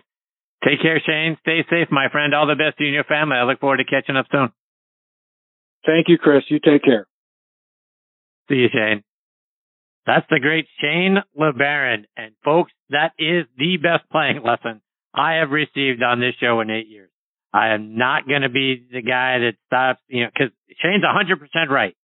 You, you get behind the ball, you, you look and you, and you, and you make your read. And the next thing you know, you're standing up over the ball and you go, wait a minute, that's, it's not going that way. That's why I asked earlier in the show about trying to make sure how, how do you, you know, find the break? How do you read the break? How do you read the green? And that's the thing that I do to myself more, more times than not. I've got to read. I stand up over the ball. Now I'm looking at the hole as I'm standing, you know, uh, I just uh, tried the ball, right? And then I say, no, no, no, that, it doesn't break that way at all. It breaks the other way. So then I hit it the other way and then I wonder, I thought it broke that way. No, that is a great lesson right there. Trust your first read from now on. Okay, before I get to my next guest, John Fought, I want to give a shout out to our friends over at 2UNDR. 2UNDR men's performance briefs are the official underwear of the 2021 U.S. Ryder Cup team, the captain and all vice captains. They are worn by more than 30 players on the PGA and Champions Tour. They are also worn by over 70 NCAA Division I colleges and 17 NFL teams. The Joey Pouch technology provides the ultimate male asset management, delivering maximum comfort, fit, and performance from the golf course to the boardroom to the bedroom. Find these 2UNDR performance men's briefs in over 4,000 golf pro shops nationwide, all Scheels sports stores, PGA Tour Superstore, Golf Galaxy, and other fine retailers near you. Go online to 2undr.com. That's the number two, U-N-D-R dot com. 2 under performance in your pants. Use code on the T20 for a 20% discount at checkouts. Not valid on items already on sale or NCAA licensed briefs. I also want to welcome a new sponsor to the show, Pine Valley Orthotics, and their founder, Stu Sakowitz. Did your feet back, knees, and hips stop you from playing good golf or golf at all? Maybe plantar fasciitis or neuropathy is killing your golf game? Then you owe it to yourself to try a pair of Pine Valley Orthotics with a 30 day money back guarantee. Pine Valley Orthotics are uniquely designed with an energy return system not found in any other product. When you step down, they gently spring back, relieving foot pain and stress, energizing your whole body, and they work. I love my Pine Valley Orthotics. I've got them in my golf shoes and I've got them in my dress shoes. In fact, Stu Sakowitz, the owner, is so sure that they're going to ease your pain, he's offering a 30 day money back guarantee. If you want better balance and stability, treat yourself to a pair of Pine Valley Orthotics today. Go to pinevalleyorthotics.com and for a limited time, you can get these for only $99 and a 30 day money back guarantee. That's only $99. Ease your pain, improve your game, and change your life. Only at pinevalleyorthotics.com. Okay, now next on the tee with me is John Fought.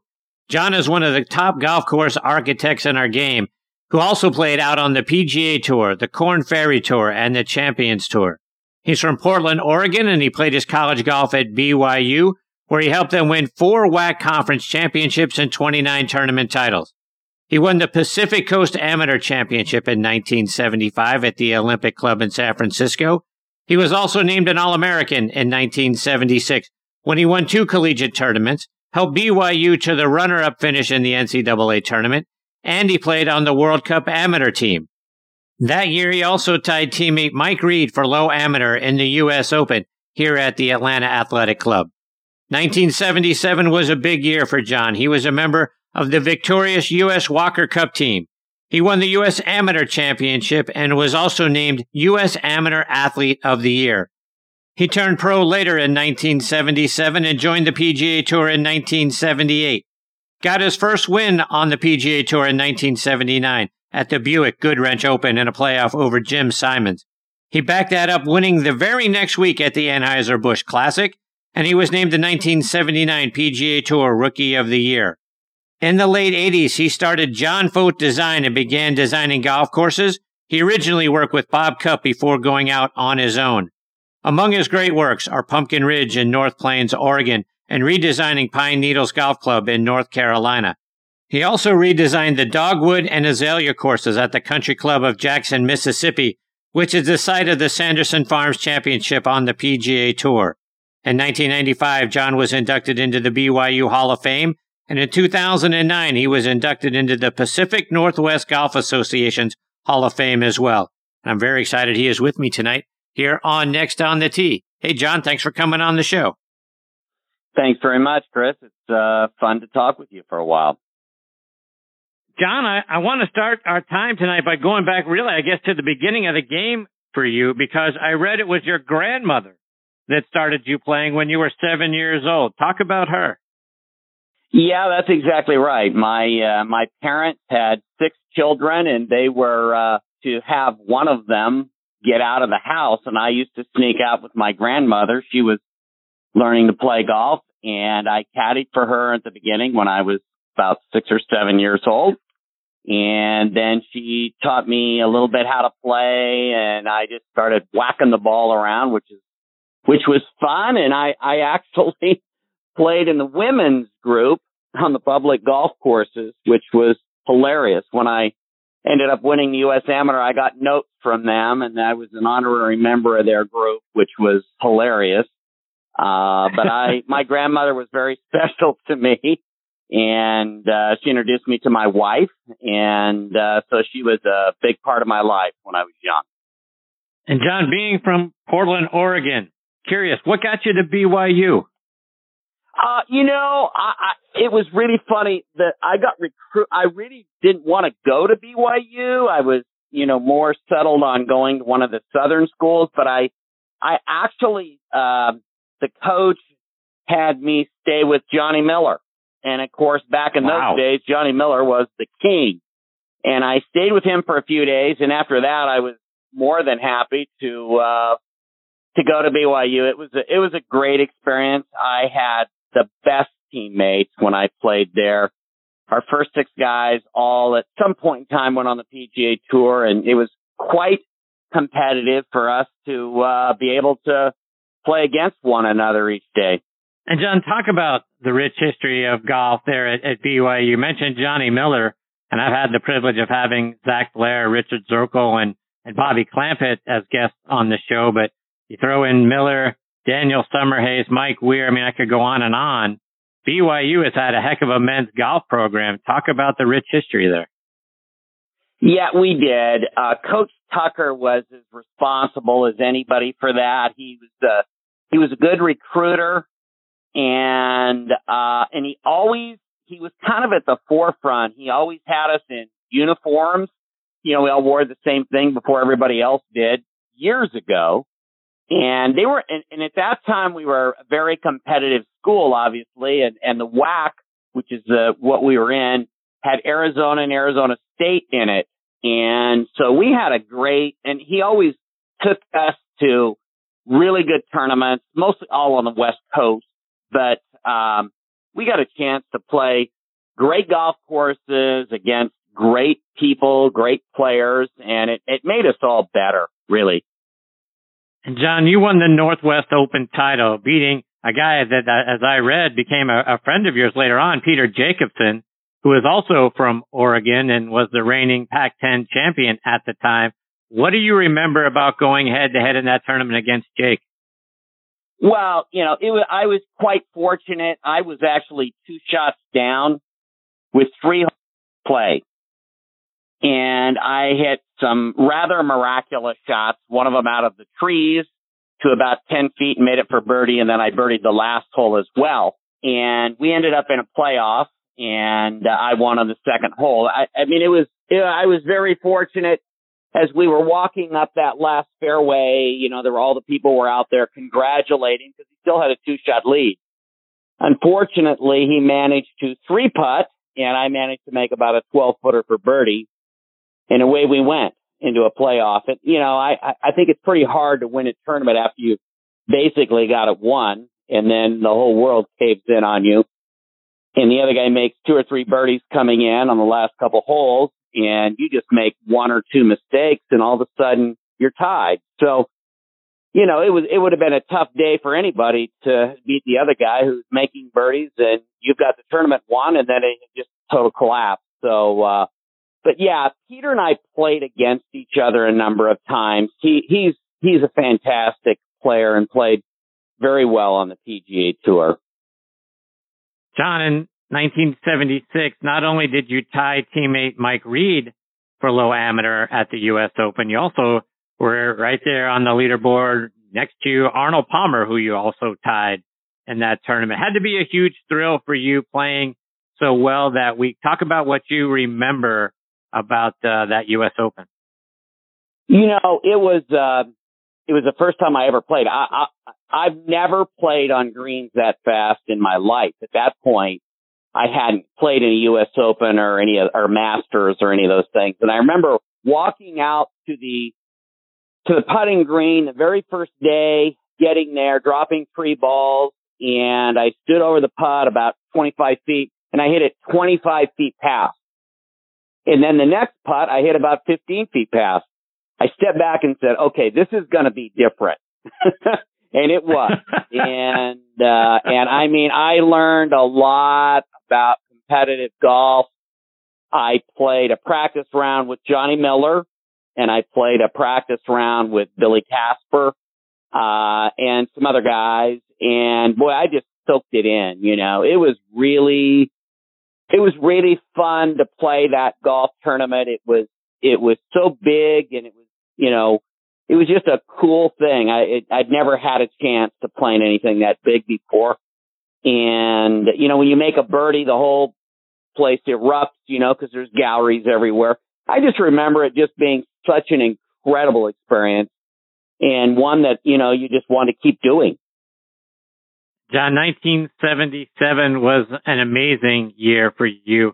First, let's talk about winning the U.S. Amateur. You did so at Aronimink Golf Club outside of Philadelphia. You won your 36 hole final match, nine and eight.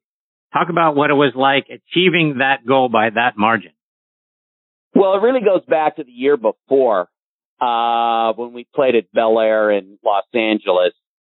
I was two up with three to play and I lost the match. I lost the last three holes. And I just remember just the dejection of feeling like I had just failed in every sense of the word. And I just wanted to take one more shot at it. I really wanted to have a chance to win that tournament. It's the U.S. Amateur is just such a cool event. And of course, it was all match play back in those days. You started with 200 players and, uh, but the week before, I had played the Walker Cup in 1977. I played four matches, which means I played 36 holes a day. And our captain was having us play 36 holes a day in the practice round. So by the time I got to Aronimink, I was bushed, to say the least. I was playing very well, but fortunately in those days, I got a bye the first round uh, I don't know if I could have made it because you had two or three days where you had, if you made it towards the end, you had to play 36 holes a day. And I remember, uh, the thing I remember the most was just the second day, the, the, uh, quarterfinals, semifinals. I beat Vinny Giles in the morning match, um, like two up, two and one. And in the afternoon, I played Jay Sigel on his home golf course. And, uh, that was one of the biggest crowds I ever played golf in front of. There was about, they were about four to six deep surrounding every hole. And there wasn't anybody in that gallery except maybe my wife who was pulling for me. And, uh, you know, that was, that was quite an event. And, uh, you know, I met, I hit a couple of uh, career shots from being in trouble and a couple of times, pitch shot through some things and, and managed to make birdie, got to the last hole and, uh, managed to, I drove it in the middle of the fairway, had a little mud on my ball and it was just, uh, I'm like, oh my gosh, I cannot believe this. And anyway, so Jay and I drove it together and I was one up going into the last hole and I hit a, like a six iron about three feet. And I just, I said, you know what? I'm not going to let that bother me. And it was probably one of the greatest shots I've ever hit. And I hit it about three feet. He was in, he hit it in the bunker and blasted out and he walked over and he said, that was such a great shot. You deserve to win. and I'll never forget those two rounds, those two rounds playing two U.S. amateur champions and Jay, of course, I think won a couple of times, and uh, and Vinny, who is one of the great amateurs of all time, and having to play them the same day, and in Philadelphia at that particular time of the year was, you know, it was 89 degrees and about the same humidity, so it was you had to be in your early 20s to be able to make it through. And uh, and I just remember, you know, playing extremely well the last day and just driving it right in the middle of the fairway every hole. And I was probably driving it, you know, 30, 40 yards past my opponent. Uh, Doug Fischesser is a terrific guy, but it, just that particular day, I had my game on A and I drove it in the middle of every fairway. And I think I, I was under par. Golf course was playing extremely difficult at that time. And, uh, I, I, it was exciting. Uh, believe me. And, when you get down, you don't want to let up because when you do, you can start the momentum going the other way. I, I just remember, you know, I remember a lot of what happened, even though it was such a long time ago. It was, uh, it was really fun. John, you mentioned those Walker Cup matches that you played in prior to that. And that year, the matches were played at Shinnecock Hills. Augusta National Chairman Fred Ridley was a member of that team, as were Gary Hallberg, Jay Sigel, who you mentioned, Scott Simpson, among others. Sandy Lyle was a member of the Great Britain and Ireland team. Talk about getting to be a part of those matches. I just remember being incredibly proud to represent the United States. It was a truly an honor to be able to be out there and anybody that doesn't, I've said this many times, it's hard for me to imagine somebody not just, you know, coming to almost tears when you see those bagpipes coming up the hill and your flag flying and you realize you're representing, you know, the 300 million people that live in that, in, in the United States. I mean, it's pretty cool. And I just remember I playing really, really well. My partner and I, Vance Heafner and I were the number one like doubles team. So we played both, both matches. Uh, in fact, I think we played, there was three of them. So we, uh, we played four matches and one of them was singles. But uh, I was fortunate to have won every match, and we played Sandy Lyle in one of the doubles matches. And but our we our game was just tuned right in, and we were driving the ball well. And and Vance and I were great friends, and we just enjoyed the opportunity to play together in that event. We played our practice rounds together, and our our captain Lou Oehmig put us together and just let us go, and uh, we were very fortunate to have won. John, in 1979, you get your first win on tour at the Buick Goodwrench Open. You get it done in a playoff. What was it like for you coming down the stretch trying to win your first PGA Tour event?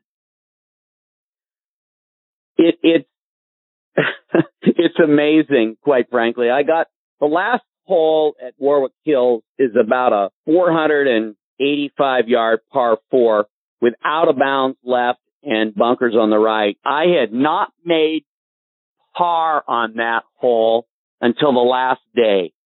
And I had, in fact, I'd made double bogey on the hole one day and I looked at my caddy because I wasn't watching the board at that time. And I just said, you know, what do we have to do? And he looks at me and says, you have to make three to get in a playoff. I'm like, okay, that's fine. At least I know what I have to do now. And I just hit the perfect drive. I just crushed it right down the middle and actually had like an eight iron in. And I hit it about 12 feet and just got up over the putt and lined it up. Didn't think about it much and knocked it in the middle of the hole. and I was uh, I was really fortunate. Jim Simons on the first playoff hole hit a very poor iron shot. He'd been in the clubhouse for probably 45 minutes, and I was still going strong. And uh, he pulled it, and uh, he made bogey, and I hit the ball in the middle of the green and uh, made par and won. And I have pictures of that. My wife is just sobbing. and it was uh it was fun. It was uh really really you know it's it's an accomplishment to win an event on the PGA Tour. It really is. It's it's an amazing you're beating the best players in the world and at the top of their game and it's it was just fun. That's all. And, and not only did you win that week, you back it up the following mm-hmm. week and uh, you go back to back, which, like you say, it's not, it's never easy to win a PGA Tour event, one PGA Tour event, let alone do it two weeks in a row and during a time when, I mean, so many of the greatest players, you know, of our generation, I mean, Jack and Seve and Trevino, Watson, Watkins, you go on and on. So many of those legends are at the peak of their powers at that time in the 70s. Looking back, knowing that you did it two weeks in a row has just got to be something that fills you with a lot of pride and what a tremendous accomplishment. Well, a, it was a great, you know, I kind of backed into the, the second one. I, uh, I was coming down the last few holes and I was not really that much in contention. I was three or four shots back coming into the last hole. And I had figured Lou Graham had, was going to win the tournament. You know, he was up on me by like four shots. What I didn't realize is that he made two double bogeys in a row, which is, I, I can't even, I still can't believe he did that. And I got to the last hole, looked up on the board and saw he did that. I'm like, it's a par five. I'm like, Hey, if I make birdie here, I could get in a playoff. and I, I, uh, I hit the ball, I pitched the ball about 20 feet and knocked it right in the middle of the hole and which was fun. I thought, well, I'm going to make it in the playoffs. There was two or three other guys, and none of them made birdie on the last hole, which was shocking to me because it was a reachable five. And uh, I drove it in the left rough and had to play short off the tee. And so by making that birdie, I didn't even, I wasn't even in a playoff. I just won it straight up. I mean, it was, you know, after the week before, I, I couldn't believe I was winning another event. Uh, and so it was, I, I kind of backed into it. It was, uh, last man standing, so to speak. So it, it was a, it was a, a fun accomplishment, something completely unexpected. Like I said, uh, so that was, that was quite a deal. John, fast forward a few years, you finished fifth at the 1983 PGA Championship, which was won by Hal Sutton. Peter Jacobsen would, would finish third. Your team, Mike Reid, tied for ninth. You never left the top of that leaderboard. You were right there in the mix every day. Talk about that week at Riviera Country Club. Well, Riviera is one of my favorite golf courses. And I love the golf course because it's a golf course that you either, if you're playing well, you can score if you aren't playing well, it just beats you up. I mean, you just, you don't luck into a good round there or anything. And that particular week, uh, up until the last day, I just played great. The last round I was, I, I, I was paired with Hal Sutton and Ben Crenshaw. And for whatever reason, I just could not make a putt that day because I was in the hunt and Hal played spectacular. I mean, he did all the things that a champion does. And uh, Ben did not have a good day that day. And I, for whatever reason, my putter just got cold, which that happens in events. I just could not make putts that day. I think I shot like even or one under or something, but I just couldn't get it going all day long. But it was, it was still a lot of fun to be in the last group and have a chance to win a championship like that on a great golf course. I, uh, I'll never forget that either. That was, that was really fun. John, and your back to back victories in 79 got you into the 1980 Masters where you finished tied for 33rd. But what a wonderful thing to go play at Augusta National. I'm always curious, what does it feel like when you go to the mailbox, get the letter out and you see you've got, you've got an invitation there from the Augusta National Golf Club? Actually, I played in the Masters three times. I played it three times. I played as an amateur in 1977. So that was actually my second, you know, I played in the, I played it in 1977. I played in 1980 because I won in 1979. Then I played again after I finished high in, in the, in the uh, PGA. You know what? I, I have those invitations framed and there were three different chairmen, but boy, you know, having the opportunity to play in the Masters, which is really the cathedral to the game of golf, is really, really cool. And I, and the interesting thing is, I think the first time I played, I have a, my invitation is from Clifford Roberts. So it might have been like his last time that he was alive, that he was actually the chairman. So, uh, but I remember playing in the Masters. It was my first time. It was, you know, you play, the amateurs play with former champions. And I was paired with like Art Wall and I'll never forget, I got up in those days, the tees were shorter. We were using wooden headed clubs, but I drove it over the first, I drove it over the bunker on number one, hit a wedge in about 12 feet made it for birdie. And I thought to myself, it's not going to get any better than this. it didn't. uh, I mean, it was, it was fun, you know, but I, you have, the Masters does such a good job of making your week memorable. I had, I made three eagles when I played in that event over the years and I have glasses. You know, you get Steuben for certain things and you know, I, I have three children so they'll each get two of them. but, uh, what a wonderful, what a wonderful memory that was being able to play in that event.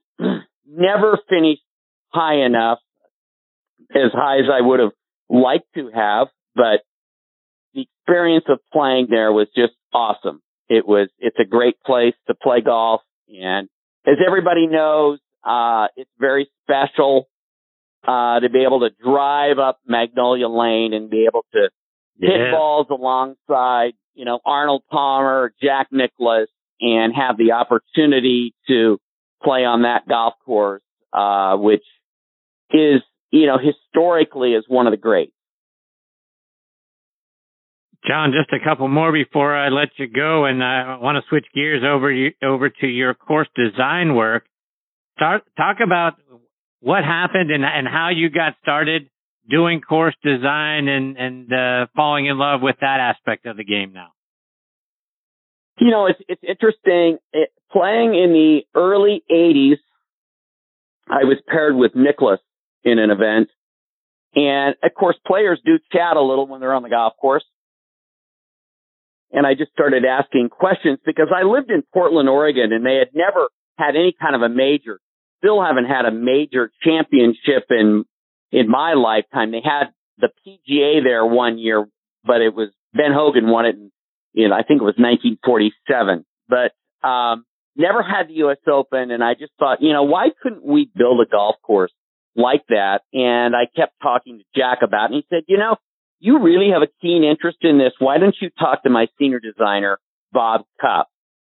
And he and I struck up a friendship. Bob uh, uh, Bob is gone now, but I mean, he is, he was such a fun person to chit chat with. And I called him all the time. He was so nice to me. And I just enjoyed the opportunity to learn. And all of a sudden, he just told me, he says, you know, you have an aptitude for this. You ought to think about doing this someday.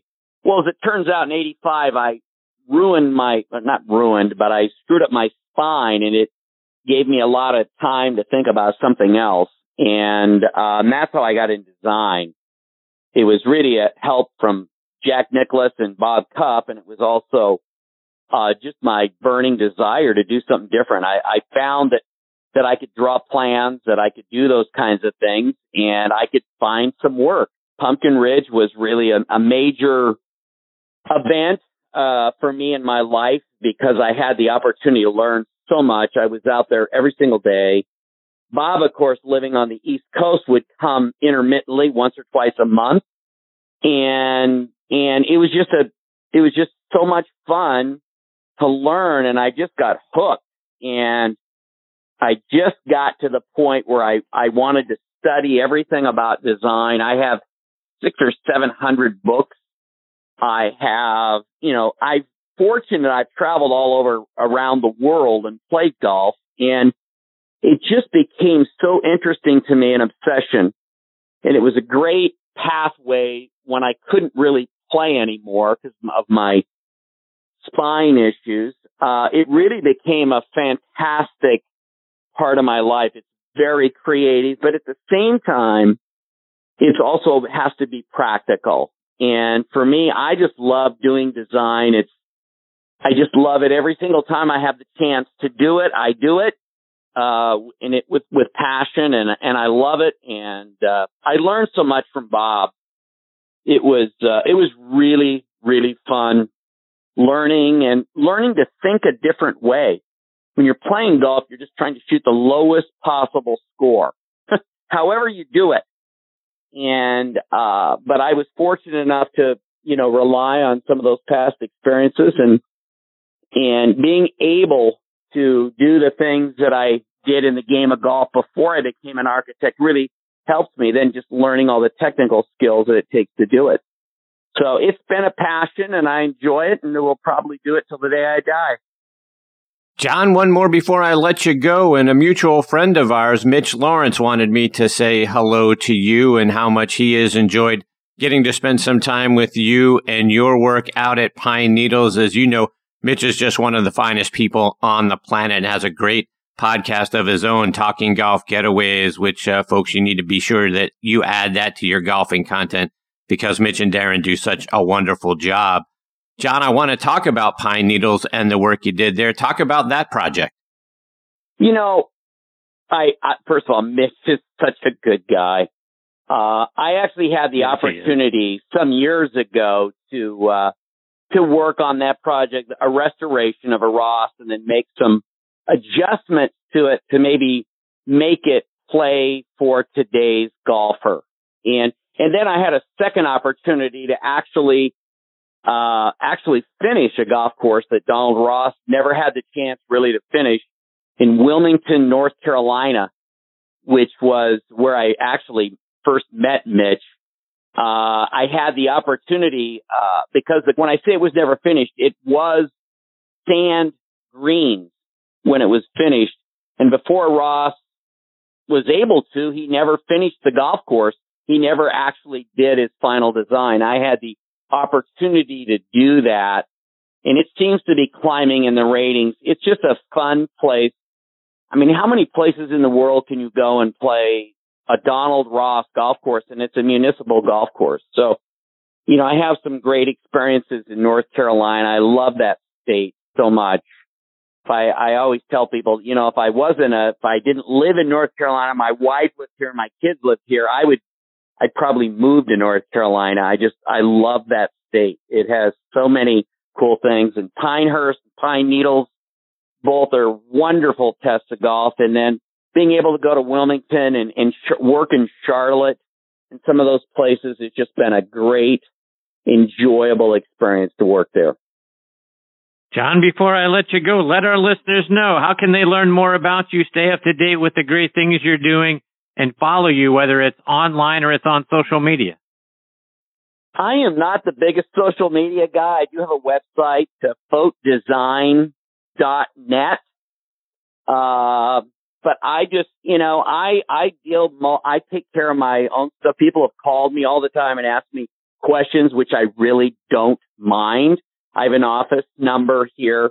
I live in Scottsdale and I travel a great deal. I I like to go look at golf courses. So anybody that talks to me knows I'm extremely passionate and, uh, I'm not the biggest on social media. I will. I'm not on Twitter or some of those things, but I, I do have a Facebook account and, uh, I do put pictures of projects up there occasionally. I have several I'm going to be putting up there in the near term. Well, John, I can't thank you enough for being generous with your time tonight and uh, coming to be a part of this show. You're fantastic, my friend. I hope you'll come back and do it again sometime. Thank you, Chris. All the best to you and all your listeners. That is the great John Fought, and his uh, the spelling of his last name is F O U G H T, and FoughtDesign.net is the website.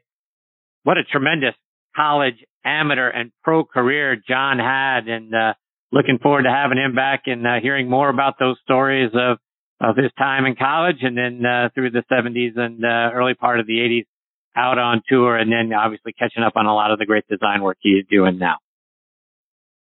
All right, folks, it is time for me to put a bow on this episode of Next on the Tee. My sincere thanks go out again to Tim Cusick, Bob Byman, Shane LeBaron, and John Fought for joining me tonight. Folks, please check out our website, nextonthetee.net, to keep up to date with what our guest schedule looks like. And scheduled to join me next week are our resident director of instruction, Tom Patchery, will be back, as will LPGA legend Jane Blalock. Really looking forward to catching back up with Jane again. Another one of the great instructors in our game, Nancy Quarcelino, will be making her second visit with me this season. And then we'll round out the show with CEO of Swing U, Charles Cox, making his next On the Tee debut. So it's going to be a great show, folks. I hope you'll come back and be a part of it with us. Thank you again for listening to this show tonight and for continuing to make Next on the Tee a part of your golfing content. Until next week, hit 'em straight, my friends.